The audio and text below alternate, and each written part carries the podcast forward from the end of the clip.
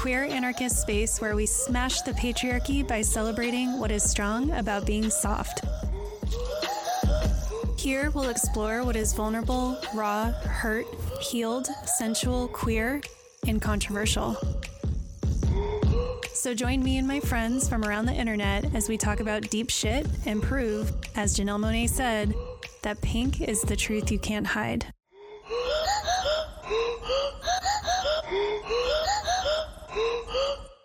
Hey kids, mommy's back. Did you miss me? I missed you. I am officially back from break. I am back from my vacation and getting back into it. Uh, today, I'll give you some updates about what's been happening with me, and then I want to talk about how to accept or handle help under capitalism because I feel like a lot of us have been brainwashed into thinking that we're horrible pieces of shit if anyone helps us or if we need help. So I just want to talk about that like very briefly today, just some thoughts I've had about it as someone who has needed a lot of help in the last two and a half years and who has also given a lot of help in the last two and a half years. Um, I have thoughts. And then we're going to end today with a mutual aid request because someone needs help. So, to kick it off, uh, when I last left you, I had announced that I'd been diagnosed with SIBO and was starting treatment for that. I'm happy. It was a. It's been a twisty, weird journey as things with digestive issues and gut imbalances often are. I'm not out of the woods yet, but I have seen improvements from taking a targeted antibiotic called Xifaxan. I think I'm saying that correctly, and doing a SIBO specific diet and also low FODMAP diet. I was actually noticing a lot of improvements. Uh, the first thing to improve was my skin. My I have different little patches of eczema and different little skin issues. Um, I have like scalp dermatitis, which is this like waxy coating on my hair. And that may be TMI, but if someone else has this, I did not know what it was for years and years. And it like, I just, I like, I didn't know what it was. So, anyway, that's what it is if you also have that. and it, it function, it's just like another form of dermatitis and it's very frustrating, but use like a very uh, clarifying shampoo or you can use apple cider vinegar to kind of break it up. But it's uh it's really frustrating. And i noticed like i was in the shower one day and i was shampooing my hair and i was like oh my god the shampoo's just going through my hair and like it's not feeling stuck or whatever. And i yeah i just saw so many like that patch of eczema was gone and my skin just looked very clear and very like glowing. So that's a good sign that because your skin and your digestion are so intimately connected that things were happening, you know, on kind of a deep gut level, which was wonderful. Um, I noticed my brain fog cleared up quite a bit. And uh, probably a few other things that I'm forgetting now. Just generally being less bloated, having less, um, fewer stomach aches after I eat, things like that. So I did notice some really good improvements. Things were headed in a great direction. Then I went on vacation and ate whatever the fuck I wanted. and so, unsurprisingly, I saw a reversal in a lot of the gains that I had. But fortunately, it does seem like something did kind of permanently shift or, you know, something was corrected because it it wasn't a full regression. I didn't have a full recurrence of symptoms. A lot of it was like my skin um, you know, a lot of the skin issues coming back. So I frankly have been kind of a mess since I got back from vacation. I'm still trying to figure out why, although I do think it's tied into uh, why I wanted to talk about the topic I'm going to talk about today. So we'll get into that later. But um, anyway, I my plan for treatment is for my continued treatment is to go back on a very strict low FODMAP diet. Give myself like a month or two on that before I even try adding foods back in.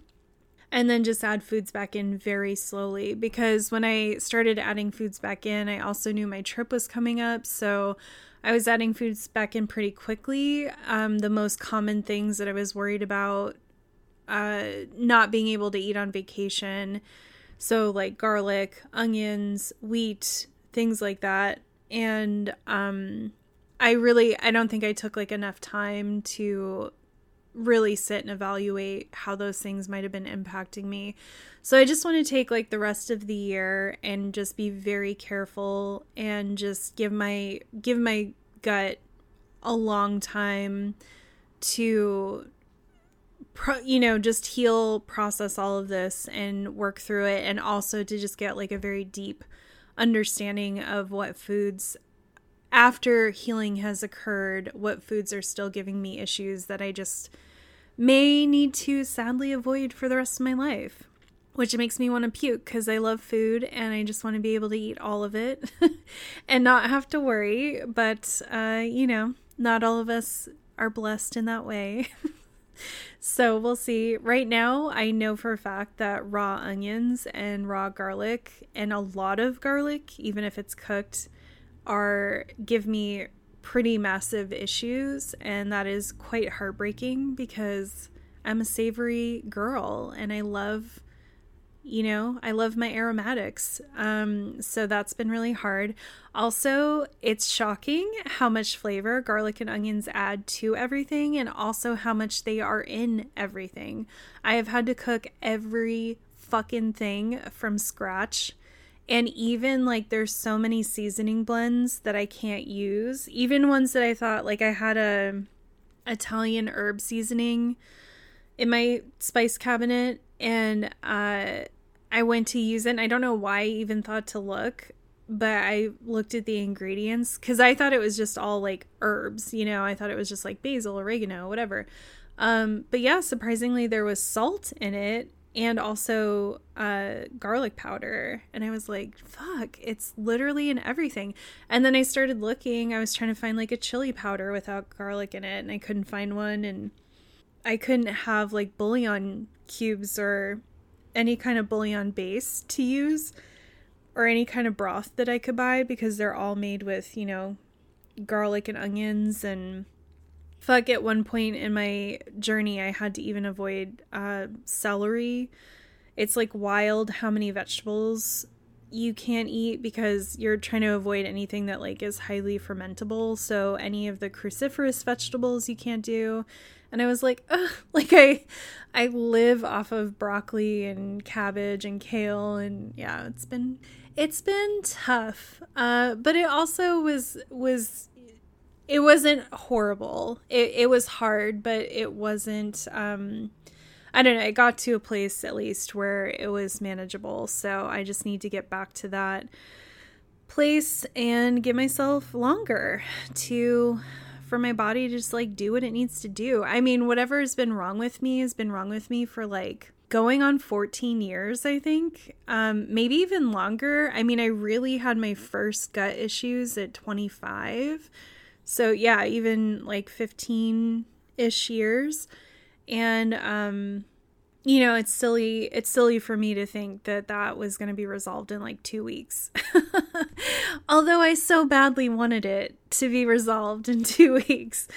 Uh, so I feel good overall. You know, I feel good that I finally got a diagnosis that makes sense. And I feel really good that I feel like I know what to do because that you know, for the last, again, 14 years, I have not known what to do, or I've thought I've known, but it's always been like something expensive and and like a product or a program you know or hiring a new a nutritionist or a naturopath or whatever this is like this is just how I'm eating every day. This is just knowing what to eat and how to time it out and things like that. So I feel really good about it. Um, I also bought some uh, natural antimicrobials. So instead of, because I, I did want to do another round of the antibiotic, but my GI follow up appointment was kind of bullshit. Unfortunately, it was with a different guy. And so, and he was just like not, I was just not very impressed with him. I'm sure he's fine, like if something is happening, but he didn't. He was kind of like, "Oh, the worst of your issues are are over. Great, you're fine." And I'm like, "Well, I'm not fine." Um. Anyway, but I got these uh, natural antimicrobials, antimicrobials, which should serve the same purpose. I've read that they're they're also still pretty effective. So I'm to do that in conjunction. And I'm on a little elemental fast right now for three days just to kind of kickstart all of this. So I'm miserable, but hopeful. And what else can we ask for in the year of our Lord 2022 but to be miserable, but hopeful? So that's that. Um, quick update on my shoulder. It's doing great. Uh, you may remember I have a frozen shoulder, may or may not remember. And I've been doing physical therapy for that. I feel like the SIBO treatment helped bring down some inflammation in my body, which I think helped my shoulder a lot as well. And yeah, the physical um, therapy has helped tremendously. They've given me really great stretches and exercises to do, and also they really get in there and massage it and stretch it and stuff. And I found like after every session where they really push it, it's so much better like the next day. Like I have so much more range of motion back. They've been like this guy was like all up in my armpit at one point working something out and it was very painful, but holy shit, the next day my shoulder felt so much more loose. It was amazing. So that's been going really well. And uh, yeah, I'm hoping he was able to, when he stretches it for me, it's it's pretty much able to have full range of motion. So he said that's a good sign that I'll be able to get full range of motion back because it's it's able to do it. It's just like I can't do it myself. So that's been going well. It's just so nice. It's so wild when you suddenly can't do something with your body. Like, I haven't been able to put my hands behind my head like in a relaxed pose, you know, where you like spread your elbows out. I like haven't really been able to do that. Now I can I can almost do it normally and it's just like ah, like who knew that was a thing that I loved to do until I couldn't do it anymore. So that's been great. Um, so yeah, I'm just I'm very hopeful for the rest of the year that I'll. It, it's going to be hard staying on low FODMAP and um, having to cook all the time, and you know that will be a bit of a challenge. But um, I I feel very confident that I'm just going to feel better and better, and that I'm going to be able to actually permanently heal and get my body into a better place where it's stronger. And then, you know, from there, I may have to always be careful about certain things, which will suck. Hopefully not. But if that is the case, then, you know, it's better than feeling like absolute garbage all the time and being sick all the time. So, wish me luck, and I'll keep you all updated if there's any big, big news.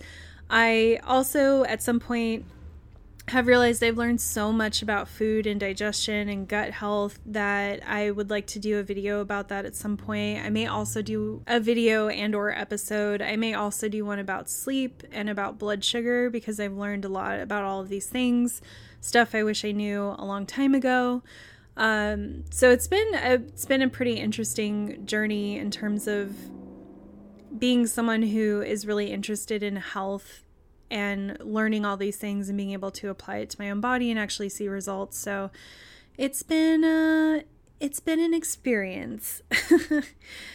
when it comes to the show, so I have decided I will continue to do Pink Spots the podcast for the foreseeable future. I'll be posting once a month though, and I think perhaps I'll have to look at it, but I may choose to do it early in the month. Like I'll try to schedule it roughly the same time every month so that it's reliable. So I'm thinking probably maybe the first week of every month or every four weeks. I don't know. I have to figure out some cadence, but I will be posting regularly again.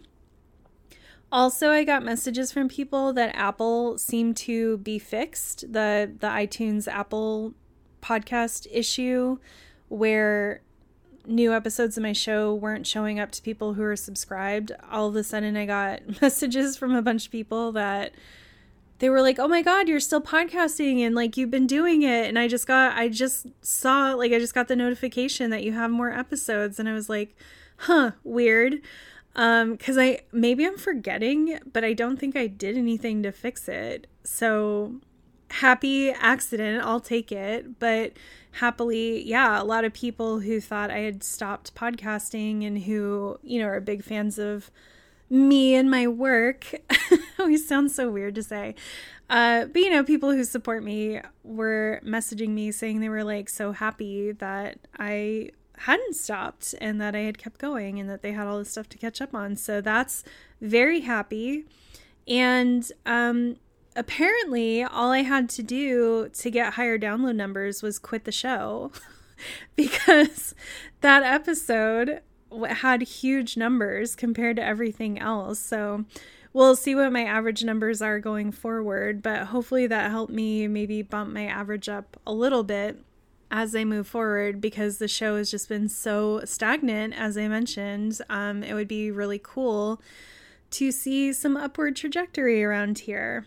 And then the last thing I want to announce or update on, um, I really want to. So, people who have followed me in different avenues, like live streaming on a little to the left, or perhaps in the Discord server, maybe in a book club or whatever, know that I've been obsessed with the Johnny Depp Amber Heard defamation trial and have been really advocating for Amber Heard and really want to do um, some pretty serious kind of internet journalism reporting on the whole situation because obviously this whole thing has been a shit show and it's been so triggering for us survivors. And in just so many ways this thing is horrendous and i have a lot to say about it.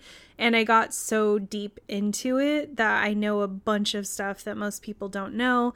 And i think there's a lot of people who would support amber. They just don't know about it because they didn't want to know about it. And maybe have just heard like very high level some stuff that makes her look bad and and have just kind of written it off not really understanding how serious the whole situation is. So i have a series planned at least i think it's at least five parts that i want to do about the whole situation and and uh, you know i think it's like I know some people are like, "Oh, these are just two celebrities who gives a shit," but it's it's actually very important. It it connects into a lot of stuff that we've been seeing like the Trump uh, election, for instance, like a lot of the tactics used in this trial were very similar to tactics used by the Trump campaign. And that's because some of the same people were involved. Well, not directly, but you'll see. um, but it's it's just to me this trial was a big piece of what has been happening in the United States and in other countries for a while now, which is just mass disinformation and kind of trial by internet and, you know, everything becoming a meme and all of these things that really threaten, um, I was going to say our democracy, but like, what fucking democracy? But you know what I mean? All of these things that are just really dangerous and are, and are contributing to the acceleration that we've been seeing of fascism, um, in in some of these like western imperialist countries. So anyway, I don't know where that's going to go. um, I'm trying to figure out which project that makes the most sense for that to go on. So that might be posted here or that might be posted somewhere else. Um, but I will let you all know for anyone who's interested. And I would just say, like, if you like You're Wrong About, I think it's like a pretty similar vibe of what I'm planning to do. Although I'm going to be like probably even more intense about it. Uh, but yeah, I'm just hoping to do something that's like really well structured and well organized. I initially was going to do YouTube videos and I might do that at some point, but it's really overwhelming. There's so much research to do and so many resources and so many things to look up. Because if you've ever watched and been really into a trial, I mean, there's just a hundred little details that come up and like need to be verified and and I want to basically base my entire series on what hard evidence was presented so I can kind of get away from you know, witnesses who may or may not be lying or whatever. I just want to look at like what do we know from like hard evidence that was submitted. And even that is still can be somewhat subjective. But I think for a lot of people it will kind of blow your minds. It's like um reminds me of um maybe like a Lorena Bobbitt situation and people have also compared it to the Clarence Thomas trials with Anita Hill you know, it's very in that vein of men being violent or being horrible, and then the woman getting vilified for speaking out about it, basically.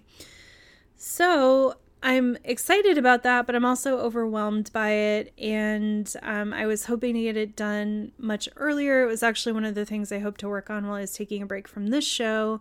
And I just like couldn't get it done. It was just too much at once, like trying to figure out how to eat and how to cook and going through uh I during my SIBO treatment I had a few weeks where I was just having really intense headaches and migraines every day and wasn't sleeping and it, it was just very difficult for me to even get my job done so it's it's been it's kind of over it's a kind of project I would probably want to take a couple six months a year, even to a few years to work on. But I also want it to come out while it's timely. So, anyway, keep if that's interesting to you, I will be announcing that whenever I finally do it uh, here and you know on my social media accounts. And um, either I will post it here or I'll post it somewhere else and let you know. But that will be coming at some point. All right. Woo! Those are all my updates, babes. So, uh, before we move on, money, please. My money. Aw, did you miss hearing that? I missed putting that into an episode. I want to say a massive thank you to a bunch of you who came forward uh, to sign up for my Patreon when I announced that I was taking a break and, um, you know, turning it off for a couple months. Um, I definitely lost a lot of patrons, so I really appreciate the show of support. It was just really beautiful to have published that episode and then to see the little emails coming in saying you have a new patron. Um, so I want to say a very special thank you to Cranador, Angela, Jess, Chelsea, the Kind Passion Project, and Alexia. So thank you all so very much. And again, thank everyone for any messages you sent, any conversations we had about this. I had such a beautiful outpouring of support and also just like getting to talk to other artists, other creatives um, about like, you know, what I was talking about and how they feel about their own work it's been um it's been interesting like having this job and feeling some financial stability and how that's sort of changed my relationship to the creative work that I do. I think ultimately for the better. Um, but also how you're kind of sad that like that's something you had to do. But I heard from so many of you that you have experienced that as well. And then, so that was cool just to talk to other peers basically about your experience and like how you emotionally process that and how how you felt about it when it happened to you and then also to hear from people just um, who are fans of you know that you would a lot of you were like I'll support whatever you do so just do what you want to do and I'll follow you and that's always very cool to hear as a creative who has a lot of different interests. So thank you all. I love our little internet family here. It's been uh, just wonderful growing and changing and evolving with all of you along the way. So, today, um, as I mentioned, I think this is going to be fairly quick. I don't have a ton to say. I knew the updates would take a while. But I had, and this ties into the mutual aid request that I have for today, but as a lot of you know, my sister has been going through a really hard time. Uh, we had a fundraiser for her last year when she got injured on the job and just got really fucked over by the state because the her husband had a stroke 2 years ago from a heart anomaly that no one even knew he had at the age of 30. It was a massive stroke. He's had to relearn so many things and has not been able to work or take care of the kids. He's needed a lot of help and support as he was in recovery. So my sister became his caretaker um, officially, you know, through the state. She was his caretaker. So she was getting a small stipend for that. It took him 13 months to get disability, which is just absolutely fucking bonkers. You know, he had a massive stroke. Like, what else? I just don't understand.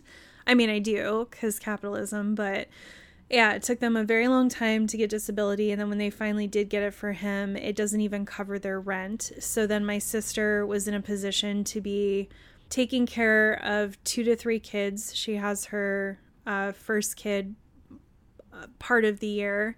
So at any time, she's taking care of two to three kids, taking care of her husband, who now has special needs. And is and her children also um, have special needs from being ASD, one of them, and also having speech delays. And also, she was in the position of having to, you know, provide their single income, their only income. And then she got injured at a new job she had just switched to because they allowed her to work as much overtime as she wanted. So she was working up to 17 hours a day, up to seven days a week, and got a stress injury and then didn't qualify for workers' comp because she was new to the job. And then also apparently didn't qualify, according to the state, for unemployment because they said, well, her primary job was as a caretaker, which she still had and so she wasn't technically unemployed. It's all so infuriating. So we had the fundraiser for her, which helped a bit, but as you can imagine, having a family of four or five and having you know not enough money coming in she's just drowning in debt at this point and uh, reached out to me this week and said that she was like in a really dark place and you know her, her account had been overdrawn and she just was at the point where it's like I don't know what to do and I don't know like that I can handle this. So I sprung into action and reached out to a pretty big leftist YouTuber who has a really great platform with mutual aid kind of built into it and begged them to promote her GoFundMe on their next video, which they thank God agreed to do. So I think we'll be able to get her a good influx of cash through that. Um, I've also reached out to all of my content creator friends and asked them to promote her PayPal, um, you know, on Twitter uh, and wherever they thought they could get attention on it, and to also reach out to any other content creators they knew that had like decent sized platforms and see if they would be willing to mention it on a stream, on Twitter, on a video, whatever.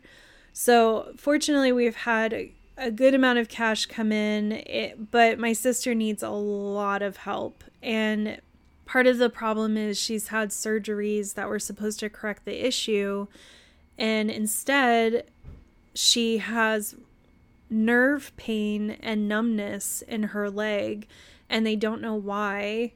And so and none of the medications they've given her for it have helped. So she's in pain and extremely uncomfortable like all day every day. She can't go back to work and this is all just taking way longer than it was supposed to and it already was a pretty dire situation. So putting stuff in place and we're trying to find a way to make her whole and and come up with a sustainable um sustainable income for her while she's going through this so she can just focus on healing because I know from my own experience, especially with all of the SIBO stuff, realizing like how much stress has impacted my body and just like the ways it can get trapped in your body. And I'm not saying her nerve pain is and numbness is necessarily psychosomatic. That's not what I'm getting at, but I'm saying like I know the the weird ways that stress can show up in your body and also just the way that it prevents you from healing.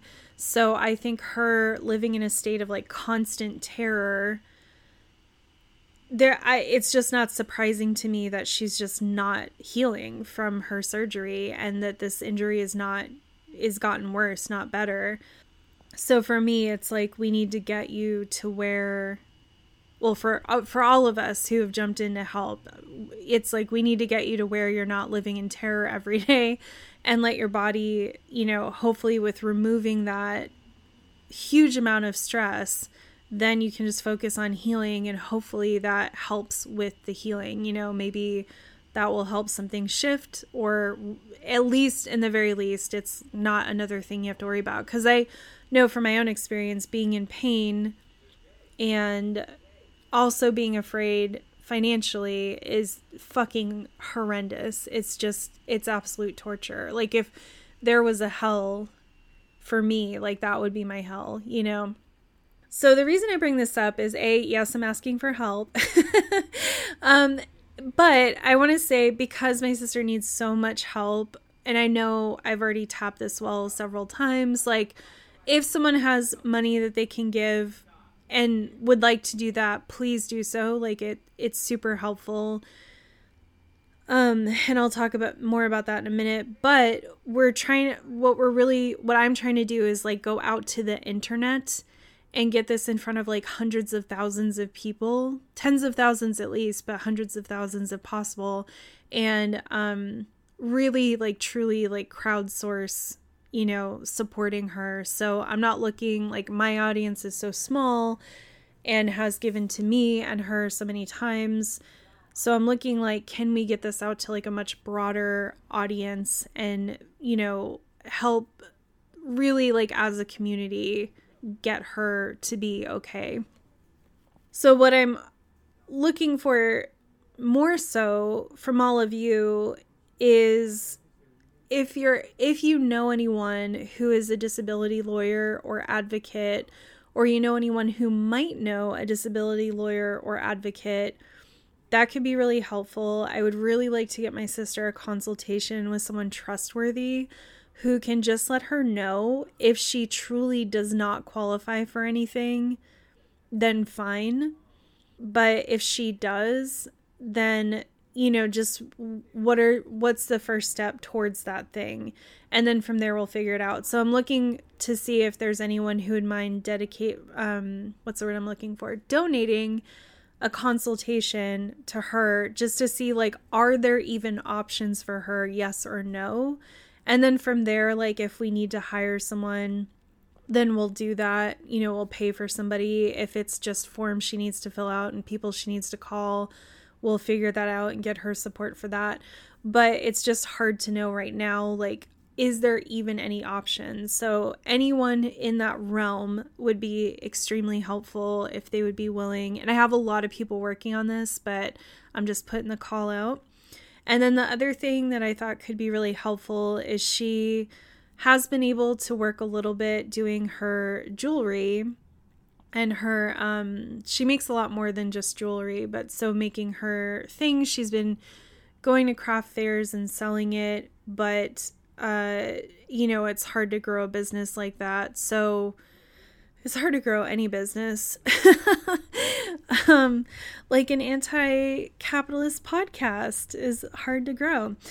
Um so if if anyone listening knows or is someone who could do like some kind of business consultation someone who offers website services um, mentoring if there's anyone listening or knows anyone who has a jewelry business or something some kind of craft oriented business that's successful i would love if you're willing to dedicate or if that person be willing to donate some time to consulting her, I think that that would be great because she really just likes doing the work of making the things. And so I think I want to help long term her figure out what is sustainable.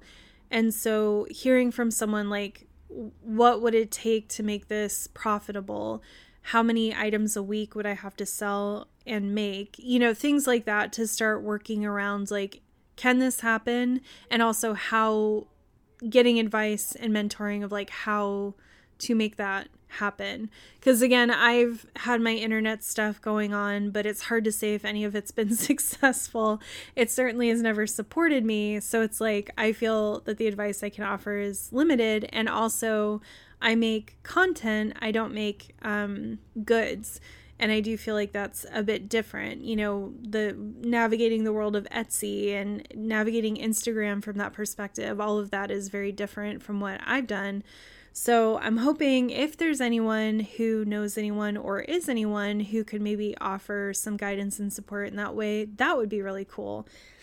I've donated time to her to help with rebranding. So I'm helping her with like logo design and choosing a new business name and really getting clear on what she's making, who the target audience is, and what kind of vibe and aesthetic she's going for. So we'll be working on that. That's what I'm good at. Um, but unfortunately, beyond that, I can't offer a lot. I might be able to help with a website, but my skills are fairly fairly limited. So, anyway, that's the big ask for help. So, moving back to the topic, um, I wanted to talk about this concept of accepting help from people under capitalism because when my sister reached out and, you know, let me know that she was having such a hard time, I just like fell apart. And I was, you know, reaching out to all of my friends to ask for help and like call in the troops, so to speak, for support and you know figure out a plan. And i just like could not leave a message that wasn't me just crying.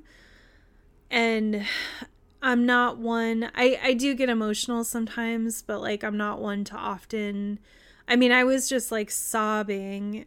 Um like I would try to leave a message and I couldn't get it through it without crying, so I would like delete it and I'd be like, "Okay, just cry it out." And I would like sob and I'd be like, "Okay, you know, like let it out and then try to like leave this message again. I think I with one friend, I tried to leave a message like 6 times and then I just had to like accept that all of these messages were going to be me like crying.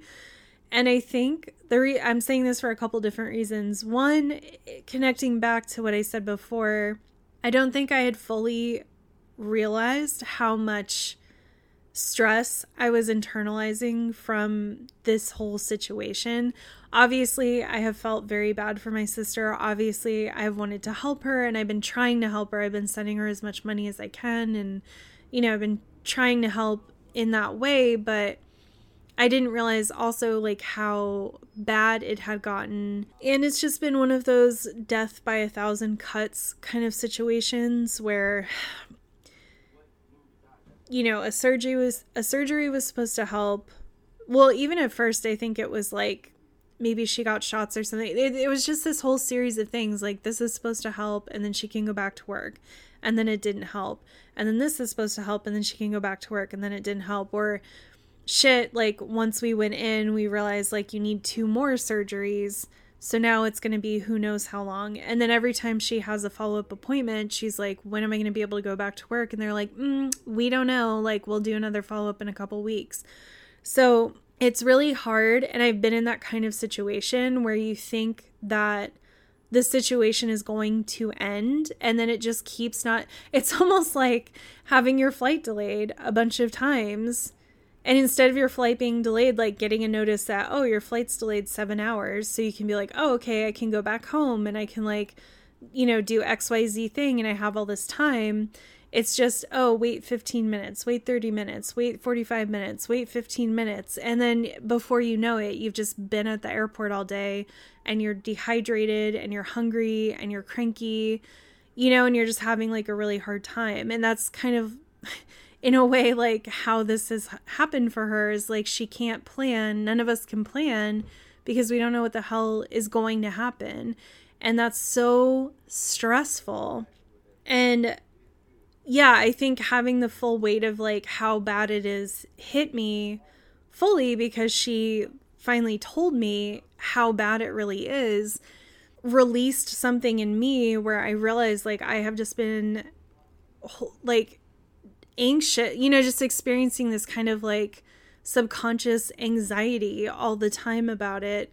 And it and it colors all of my own actions. Like you all know that I've been struggling for years and years and years now with this constant stress of wanting to do creative work full time so really killing myself to you know for instance do a podcast episode every week while I had a full-time job or even in times where I'm not producing something, I'm always thinking about how I should be producing something. And it's been very hard for many portions of my life for me to relax ever, even when I'm exhausted, and even with the fact that I'm chronically ill and I just don't have enough spoons to be producing constantly.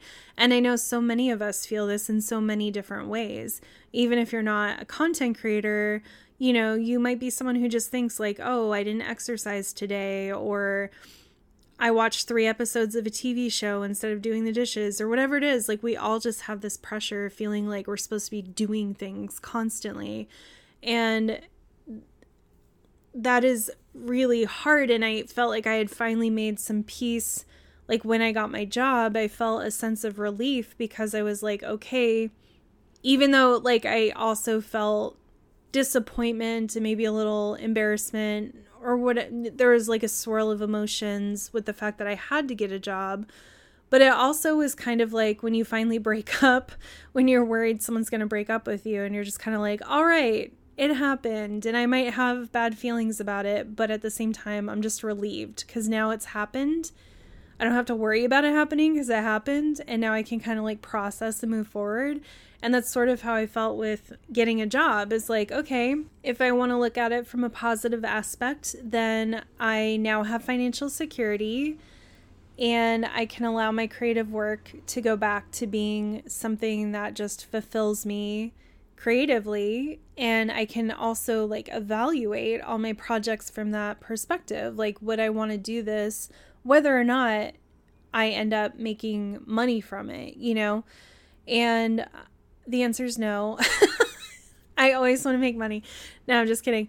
But but you know what I'm saying? Like, can I like like when I do Red Shirt Collective right now, Mike and I do that for the joy of doing it, and it is really fun to do.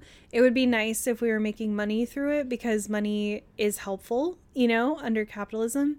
But like, we will do that podcast just for the hell of it, even if it never takes off and never gets, you know, what I would consider a decent amount of listeners or downloads. Like, it is just so fun to do. And it's so fun to talk to the people who listen to it. Like, honestly, I would do it just for the friends that I have that listen to it because it's super fun to talk to them after they've listened to an episode to talk to them about it. Like, that is worth it. Anyway, I'm kind of going on a tangent. surprise, surprise.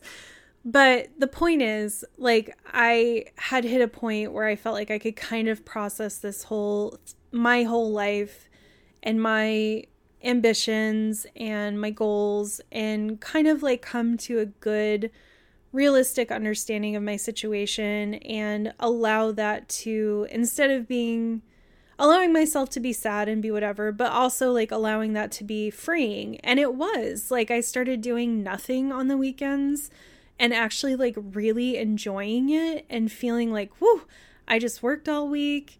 I'm taking the weekend off. I'm going to do fun stuff. I'm going to focus on myself, you know?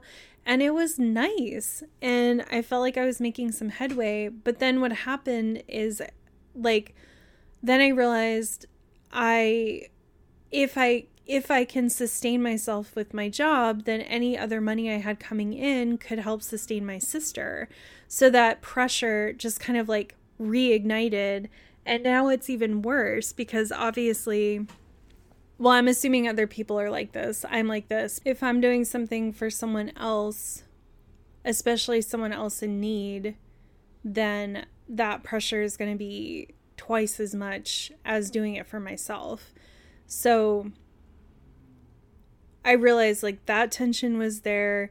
And then just, of course, the tension and fear for my sister and her family, and knowing so well being a leftist activist, being an anti capitalist person, you know, someone who understands how the system works and having experienced a lot of it myself, just having that like deep terror of knowing how families fall through the cracks and how like it absolutely could happen that they can end up unhoused. It could absolutely happen that it, just I don't even want to go there. Like just so many bad things could realistically happen and this is exactly how they happen. And this is what like middle class people don't you know don't know how the system works and they don't understand that this is literally the everyday occurrence of people who are eaten up by the system you know or just completely stepped on and ignored. I mean my sister's a very hard worker. She is in a lot of ways the embodiment of like the American ideal of like someone who served in the Navy, you know, someone who works as many hours as she can get and she's always so grateful to have a job and like to have hours and just go go go and like pushing it and always believing that it's on her shoulders to do better and earn more and move up. And you know just has like she got a medical discharge from the navy that didn't allow for her to get benefits. She's just been fucked over in every conceivable way by the system and this is how this is how families fail you know putting failing quotes um and also my own experience being in constant pain and my own experience of financial terror. And I'm an empath. um, but really though, I am very empathetic. And you know just just that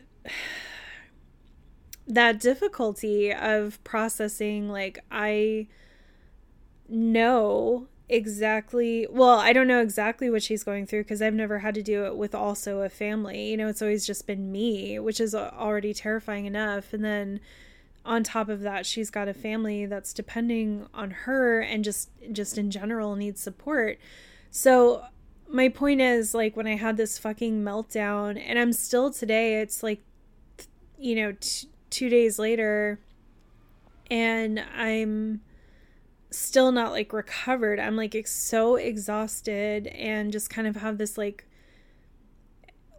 mildly headachy, kind of heavy feeling in my head that I always get after I cry a lot. And I just feel emotionally like am like I feel like a shell of a person emotionally. I just feel like hollow inside because I'm like just so emotionally exhausted.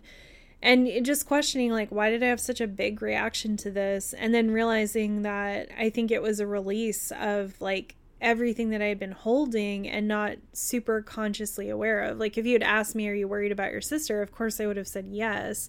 But I didn't realize like how much it was integrating into my everyday life and and again, you know, every time I only got a few hours at work cuz my schedule has still been kind of inconsistent.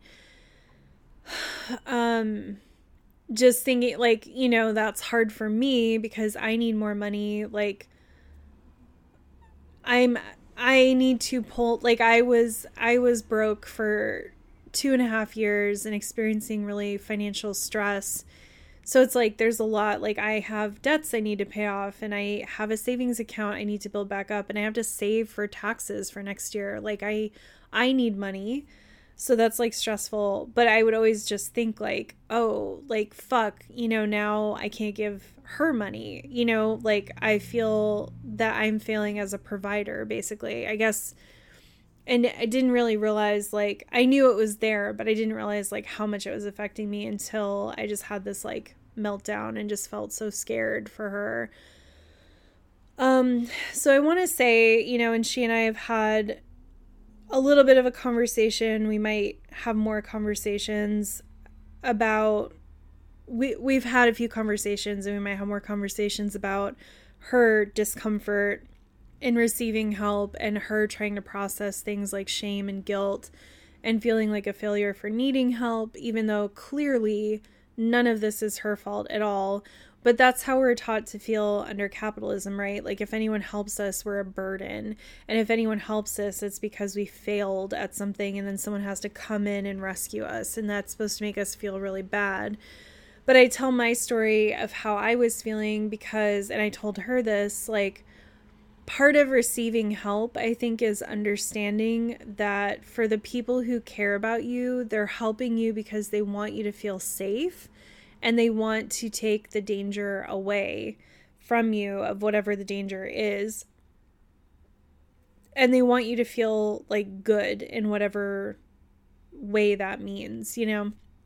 And so by by allowing the shame and get and and please be like gentle with my language here, but because I know allowing could be loaded, but just just hear the the overall message, not the like details of what I'm saying.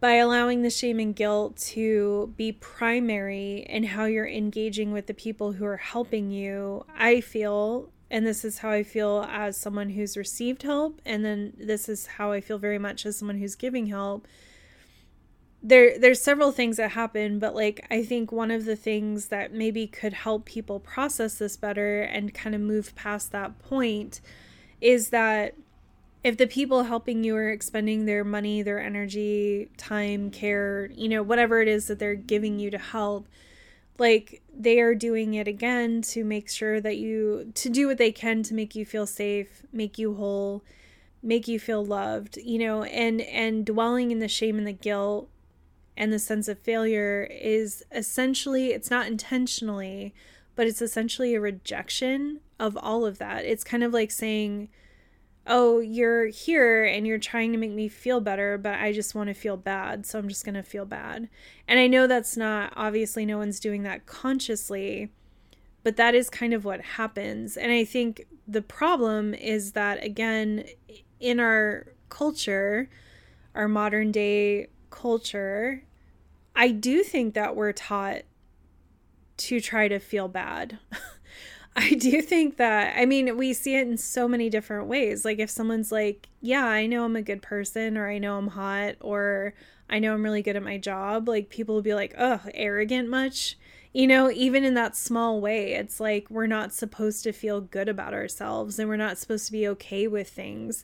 And I think one of the biggest things we're not supposed to be okay with is needing and getting help. And so I think there's this mechanism built in that it's like, yeah, like you are supposed to get all into your feelings and find, like, if someone's relieving the stress that you had, then you have to seek out something else to feel bad about.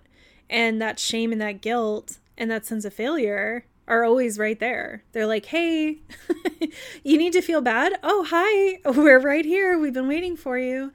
So I think hope maybe it can be helpful because it was helpful to me. And I have one friend in particular that I can thank for like kind of helping me get to this place because we talked about her help like her helping other people and how they were responding to that and her feelings about it and it helped me like be able to have these conversations in a way that wasn't personal to me, which is why I'm hoping me having this conversation with you in a way that isn't personal to you may help if you struggle with this.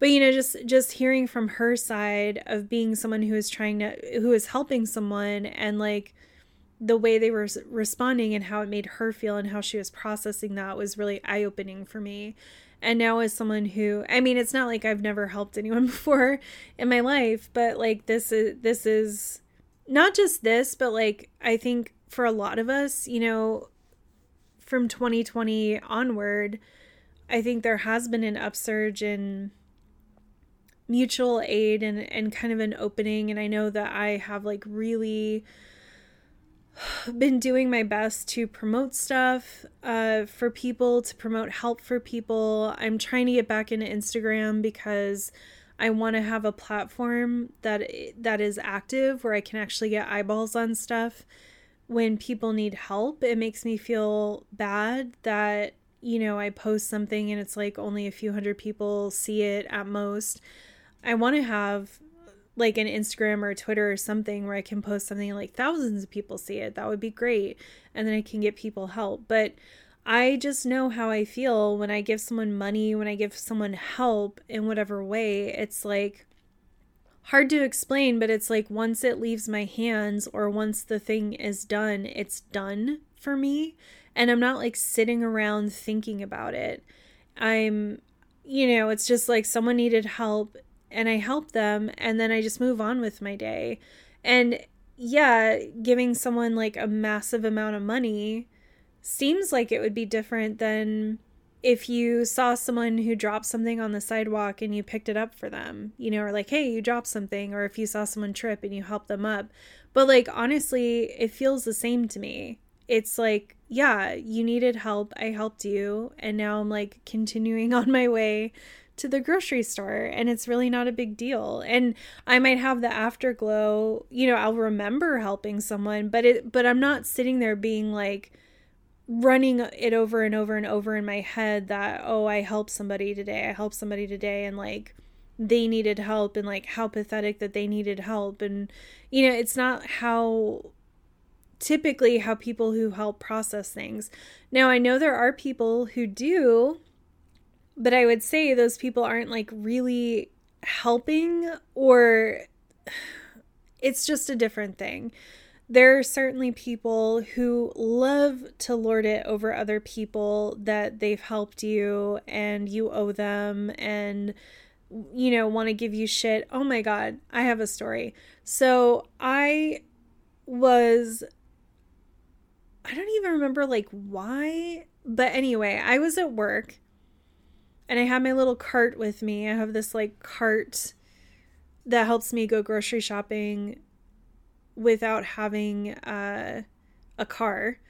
So I have this cart with me and it was kind of cold so in the morning so I had had my jacket and I brought it with me and I think I like ran I was at work and I took my cart and I ran to the grocery store to get food so that I didn't have to do it after work and I was and I got hot because I walked to the store and then walked back. So I took my coat off and I put it on the cart thing and it has like a snap over cover. So I think I put it like on top of the the bag part and under the cover part thinking that that would like hold it in place. And it slipped out and I didn't realize. And I didn't realize for a few blocks. And then I did realize, you know, I stopped at a stoplight or something and I looked at the cart and saw that my coat was missing. I was like, oh shit. So I started to backtrack, and these two old women, older women, had my coat.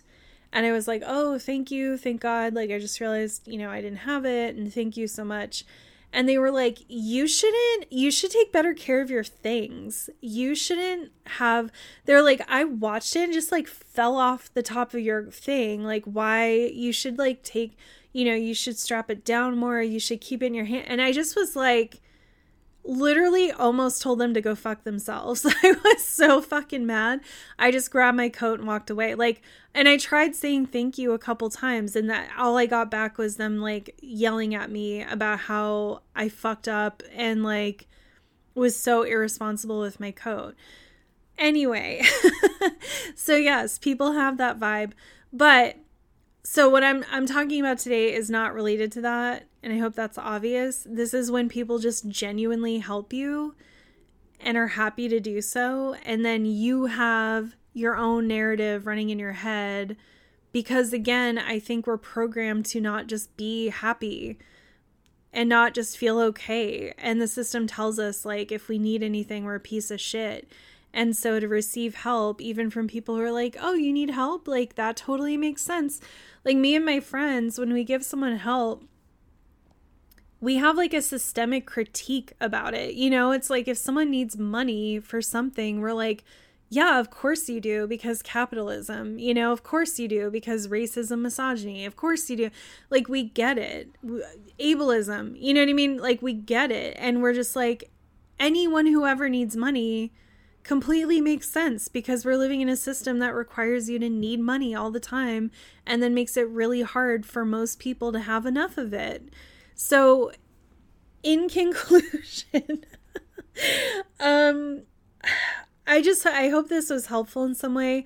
I just feel that sometimes and again it's unintentional, but I think it goes back to a lot of the episodes I've done about having no sense of self, having low self-esteem, you know, having unresolved trauma, having these different things. I think one of the ways it manifests is in this kind of like almost like a shame fetish. It's like we all think that the only way to be good little girls and boys is to be full of shame all the time. And and it's very performative. And it doesn't mean that I don't think people actually feel ashamed. I think they do. But my point is I think there's um there's like a societal script that a lot of us think we're supposed to follow when someone gives us help where we're supposed to acknowledge it over and over and over. And we're supposed to kind of grovel a little bit. And we're supposed to you know, be extremely grateful. And then we're supposed to feel bad that we needed help and we need to express that shame and that guilt. And what I'm trying to say is that for people who have are not in that headspace and are giving help because they just genuinely care about the person and or because of their politics and or because of whatever it is like I would do almost this much for literally anybody. Like, I genuinely have wanted to make more money or a lot of money for years now just to be able to distribute it to other people who need help. Like, I would be the person who would go on a GoFundMe and give like thousands of dollars. You know what I mean? So it's like, yes, of course, I'm going to do everything I can for my sister but it's not even about that really. It's about like i think part of it is is you start to feel and this is what me and my friend talked about too is like you feel like the person that you're helping doesn't even see you for who you are because they're too wrapped up in this shame script. And it's like i would want anyone close to me to just know that I'm someone who helps because that's what I do. Like because it's the right thing to do and it and because like I it's not even like this altruistic thing honestly. Like like it is, but it's not I I just help because like I just have to help. Like that's just it. Like if someone needs help and i and i am able to help i'm going to help. Like that's just who i am at my core as a person. And i credit you know my autism a lot with that. And i think a lot of autistic people are like that. And i know a lot of my friends are autistic and they are like the second i called and left these tearful messages they were like this is my problem now too. You know it's it's not like they're helping me with my sister. They're like taking personal ownership of a, a human being being in need and what resources do we have to help that human being not be in need anymore? And that's how i feel too. And so it also feels like a rejection of self you know or or a rejection of other i guess for the person that you're helping to not just understand that you're a person who helps and to be acting like you would ever want them to be like grateful. That that word to me is very loaded. So hopefully obviously you can thank me if you want. That's nice, but I don't I don't need like gratitude. I don't need someone to be like in my debt forever or like I don't need this to alter our relationship. You know, I want to just go back to like normal. Um I don't want this to be like a weird thing that's now between us. And a big piece of this for me was like needing so much fucking help over the last two and a half years and getting so much help from my friends, you know, to the point where it's like, I couldn't go on vacation to go visit them without them like financially helping. And they were happy to do so. And that is something that it was hard not to feel like a burden because none of my friends are like wealthy, you know? None of my friends have money to just like throw around. So it's like they could manage it, but you know, it it is it is adding some kind of stress, some kind of financial stress to them. But I also was like, well, what am I going to go on this vacation and then just be like feeling bad the whole time? You know what I mean? And like can I see this is such an act of love that someone would pay for for the for me to be there. Like someone wants me there bad enough that they were like absolutely. Like if we need to cover the lodging, you know, we'll do that. And my other friends like, yeah, if we need to cover food, like we'll do that. And just like not even think twice about it. It was like, of course we want you here what is it going to take to get you here? And that's what we're going to do.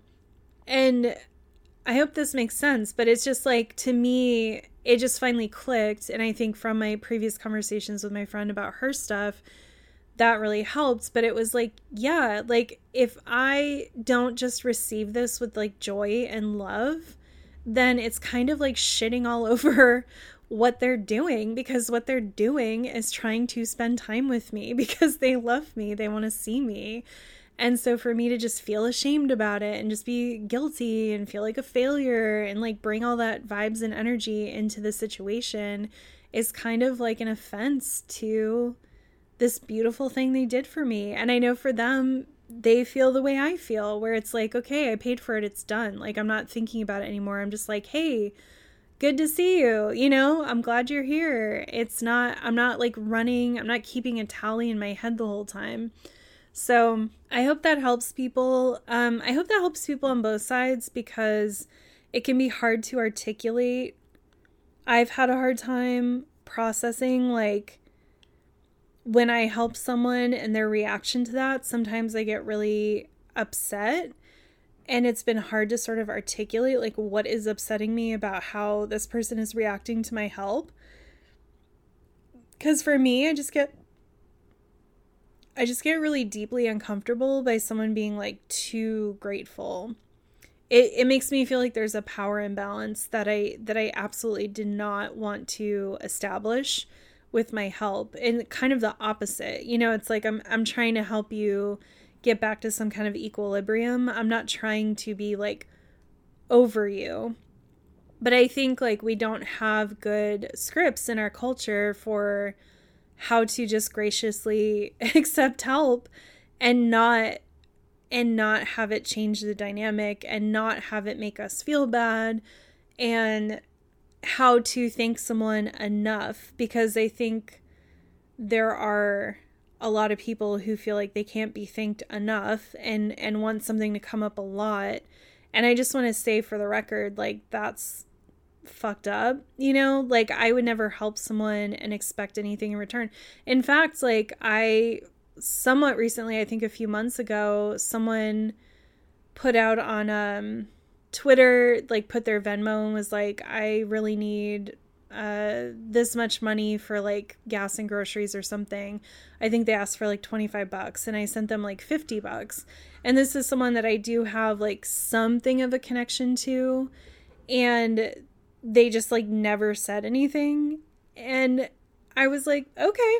You know, like it would have been nice to more just to like connect with that person, but like if I see them post again, I would like that they need money, I would still send them money again, you know, because I just would. Even though they like have never I think I've sent them money before as well and like they've just never once acknowledged it and it's like, all right, that's fine, you know? So I think like I don't know. I, now I could go into a whole thing about manners and how fucked up those are, but I just think, you know, thanking someone once sincerely should be very sufficient. And once you do that, you should just like work to absorb and internalize the love and also to work to make it about the other person and not make it about you. Because frankly, when you're like all full of shame and fear, like failure and guilt and all this stuff, like then you make it about you, which is like something I've talked about before. Um, a lot of times, like people who apologize a lot, it's like I, I know that they people's heads would probably explode, but it's like you are actually making things about you. I know you're like groveling and you're like, oh, I hate myself and like, you know, I'm so bleh, whatever, but it's like but you're you're you're always centering like that is a way that you're centering the interaction onto yourself. So it's like we all have to have the confidence to just sincerely speak to one another and then be okay to move forward. And I think with help, that's another realm where we can practice this. You know, if someone does something nice for us, we can say a sincere thank you and then just move the fuck on. And I also think being direct is another way that can help this a lot because I find and I've I've been guilty of this myself, like kind of hinting around that you need help and hoping someone will just pop up and then help you and then you do that like weird dance about like thanking them and groveling and being you know grateful. But i think like it's just much healthier to say i need help. Here's what i need. Can someone provide that for me or can you provide that for me? And if they agree to it and can then just thank them and like move on. And i think that's just like a more authentic way to engage with one another and I think if you're full of shame and guilt and failure, then it's very hard to just be direct about needing help. I think it's hard to be direct about needing help before things turn to absolute shit.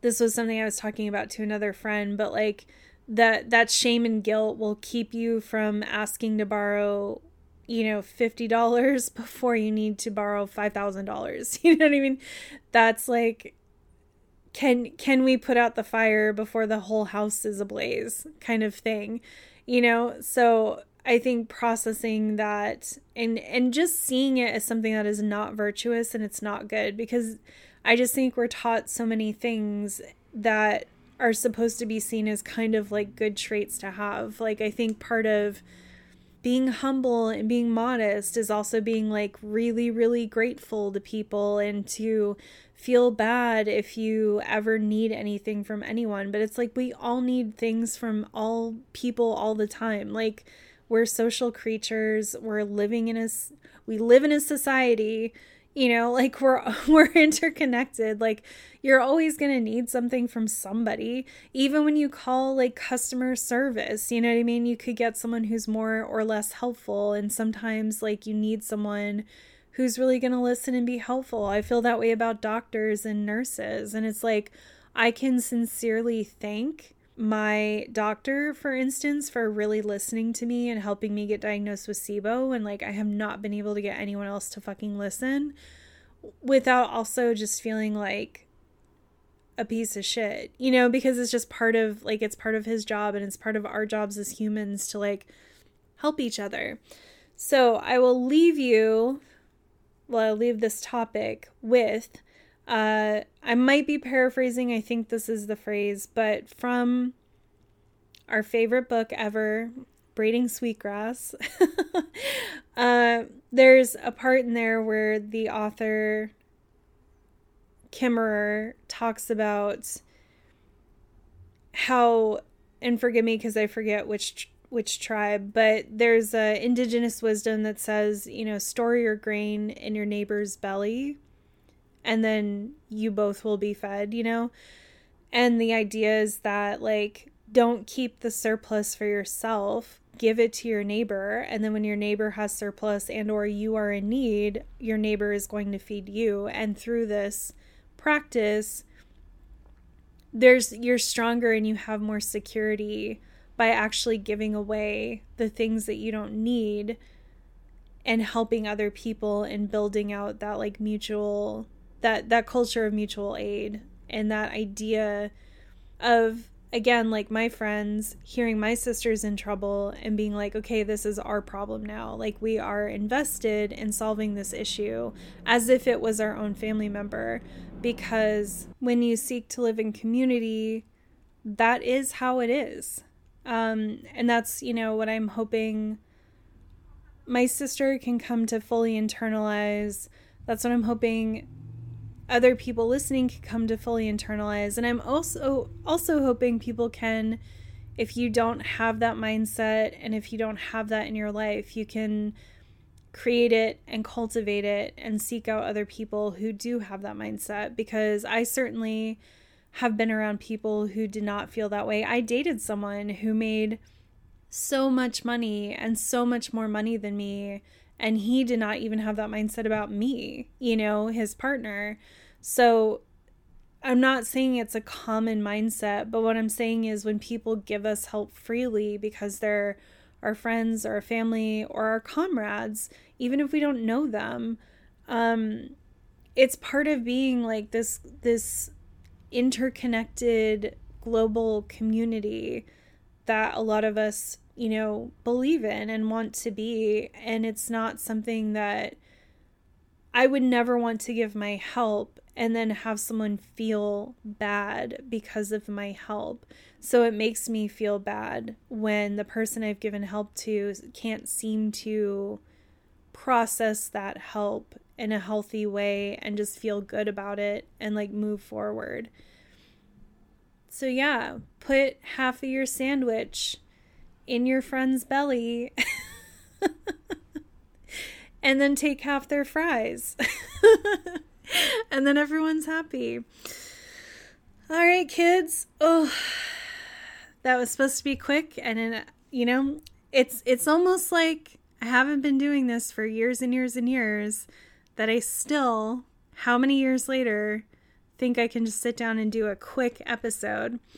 But it was really really good to be back. Um, I do want to say I have links if you do want to financially help my sister. Again, um, the other things that I asked for are amazing if you can help with those. If you have money to throw at the situation, we'll take it. I'm not pressing for it too hard, but um, also, if you happen to be listening and you're not a person I've reached out to and you have a decent size like social media network or platform, if you could promote her fundraiser, um, that would be a huge help.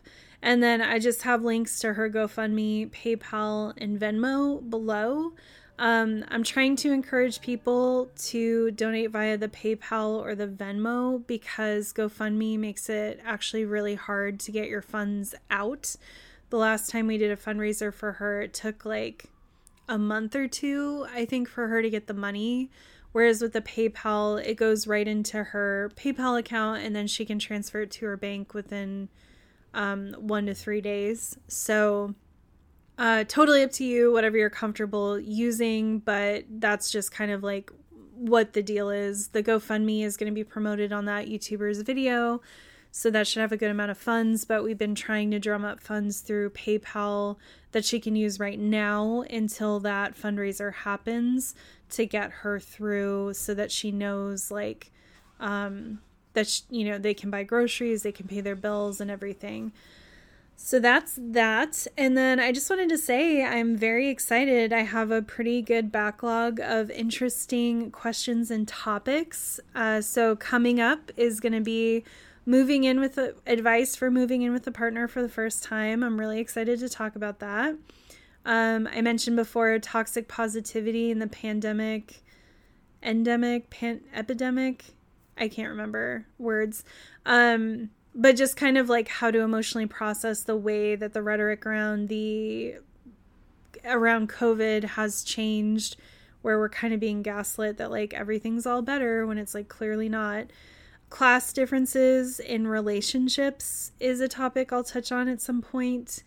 And a big one that I'm excited to talk about I almost talked about this today but I wasn't quite ready is to talk about sedation trauma um, I was put under for my endoscopy which I think I mentioned having scheduled. And I was really traumatized for like a couple weeks after at being put out and feeling like I wasn't given proper information.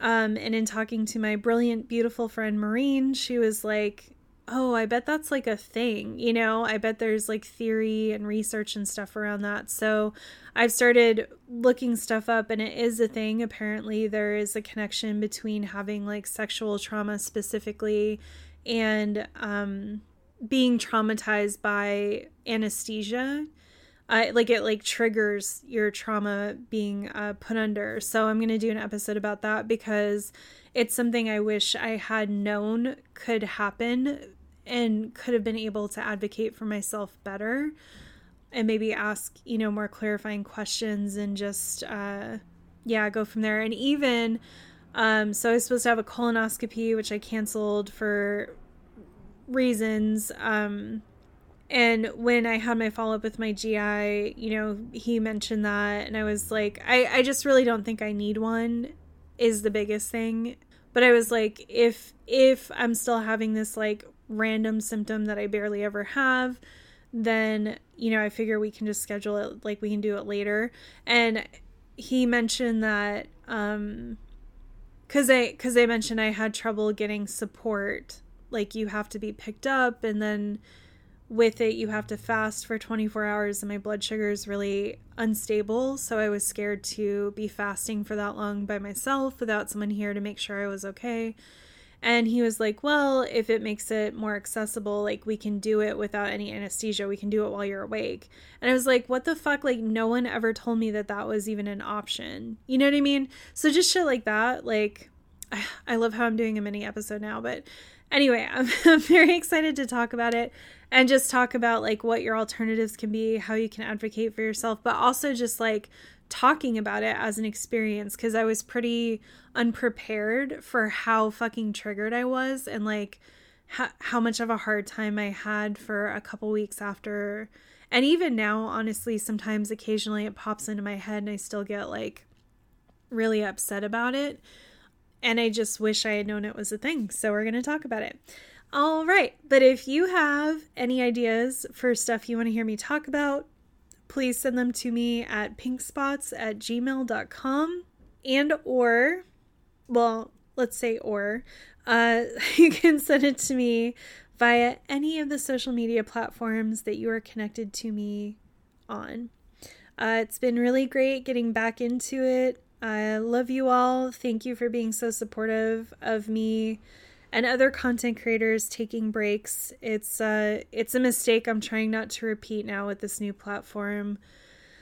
And it just is so much easier having, you know, very vocal avid avid support from all of you to do so. So thank you. My 2 months off were much needed and very helpful and I'm just really excited to be back at it and excited for upcoming episodes.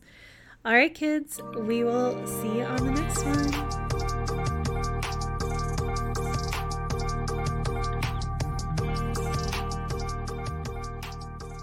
Hey, Pinko, thanks for tuning in. If you enjoyed the show, consider supporting it by making a monthly contribution on Patreon by going to patreon.com slash pinkspots. You can also make a one-time donation on Venmo to at pinkspots or on PayPal by using the link in the show notes below. Your donations help support a disabled, neuroqueer anarchist live off her creative work, and that's pretty damn cool.